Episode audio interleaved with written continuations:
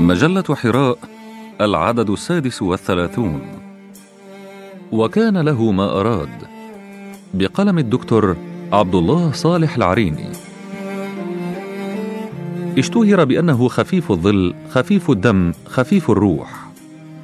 يطلق النكتة فتستجيب لها نفوس الحاضرين ويضحكون منها بشدة، مع أنه في العادة لا يضحك، فهذه هي طبيعته وسجيته والفطرة التي فطره الله عليها. ومع لطفه ودماثة خلقه، إلا أنه لا يخفي بين الحين والآخر شعوره بالألم، حيث يسارع إلى وضع يده على بطنه بطريقة لا شعورية.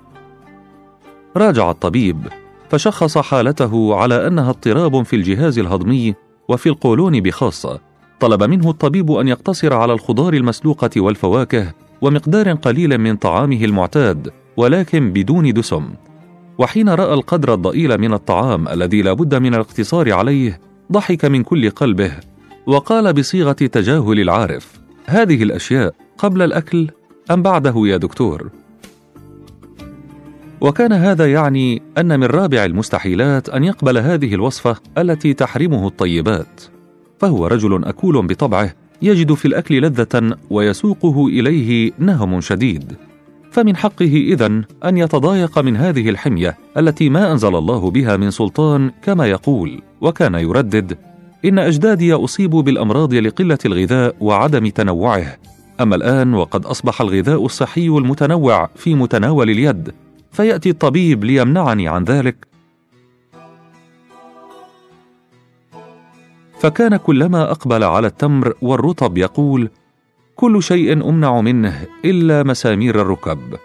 كان يحب تناول المندي كثيرا ويردد قوله تعالى: فراغ إلى أهله فجاء بعجل سمين. الحمية هي آخر ما كان يفكر بها، لذا لم يلتزم بأوامر ونصائح الطبيب، بل كان يسخر بينه وبين نفسه من أولئك الذين يحرمون طيبات أحلها الله. وكان يغالط في الأمر ويخلط الجد بالهزل، رافضا موضوع الحمية من أوله إلى آخره.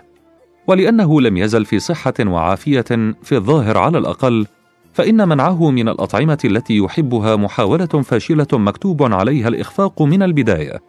كانت نكتته وضحكاته لا تحلو في كثير من الأوقات إلا على مائدة الطعام، إذ كان، والحق يقال، يضفي على الطعام بهجة ويفتح الشهية بحديثه وطرائفه العذبة. مضت عدة أشهر وتأكد لديه أن تركه للحمية عمل خاطئ مهما حاول أو يجادل ويماري في ذلك، وراجع طبيبه مرة أخرى بخجل لأنه خالفه في كل ما طلبه منه، فتقبل الطبيب منه ذلك بعدما بين أنه غاضب منه على تصرفه وضربه عرض الحائط بكل تعليماته. زاد الطبيب في العيار حين خوفه من خطورة زيادة الكوليسترول، وأراه النتيجة المتوقعة لحموضة المعدة ولزيادة نسبة السكر، إلى آخر قائمة الاحتمالات الصعبة التي وضع نفسه في بداية الطريق التي ينتهي بها.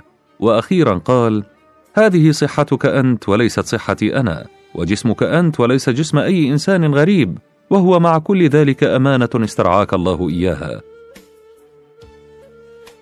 رفع إليه عينين كليلتين قائلا: والحل يا طبيب؟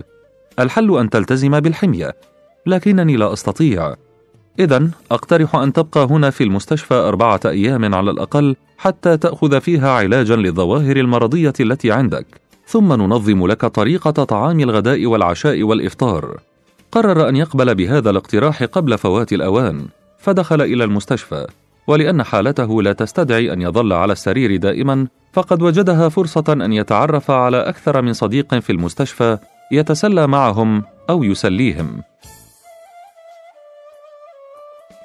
وهذا ما كان يحصل غالبا، يراهم في المصلى ويجلس معهم بعد الصلاة يتحدثون، وغالب حديثهم شيء معتاد من تاريخ المرض لكل واحد منهم، لكنه سرعان ما يغير الموضوع إلى شيء آخر، إلى موضوع فيه طرافة وعذوبة.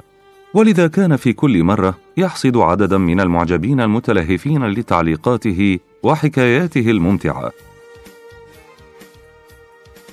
ومضى اليوم الأول محالفا الضجر من الحمية، حيث كان يتأفف من حرمانه من لذائذ الطعام التي عادة ما يضعف أمامها، وازداد تأففه وضجره في اليوم الثاني، وعند مجيء اليوم الثالث شعر بالحسرة على الطعام ولذائذ الأكل التي ليس له منها حظ ولا نصيب. كان يردد: إلى متى؟ هذا شيء لا يطاق. يا ناس، دعوني مع المشويات والحلويات، فإذا مت فقولوا عني إنني قتيل المشويات والحلويات. لم يعد يقدر على إخفاء ألمه وتحسره، وهو يرى موزع الطعام يدور بعربته على الغرف كل يوم ثلاث مرات ليعطي المرضى أطباقا من الأطعمة الشهية، ولكن ما إن يأتي دوره حتى يناوله نصف رغيف خبز مع سلطة خضرة قليلا وتفاحة في بعض الأحيان. هذا كل ما يناله من تلك العربة الممتلئة بما لذ وطاب. وفي هذا اليوم، اليوم الثالث لبقائه في المستشفى، قادته خطواته إلى الطابق الأرضي الذي يوجد فيه المرضى الذين أصيبوا بالكسور. نزل إلى قسم العظام، وكان مسؤول التغذية قد وزع عليهم وجبة الغداء، ولأن الكثير تعطى له وجبات عالية القيمة الغذائية فقد هاله ما رأى: لحم، أرز، أوصال، كباب، مرق، خبز، فواكه. أرسل ضحكة كعادته، ثم خاض بالحديث معهم. خاض معهم في أحاديث طريفة، ووسط حديثه الهازل قال: ليتني أنكسر حتى آكل مثل أكلكم. ضحك بعضهم وتأثر بعضهم الآخر لأنه تمنى الشر لنفسه. قالوا له: يا شيخ، هذه أشياء لا يمزح فيها، احمد الله على العافية.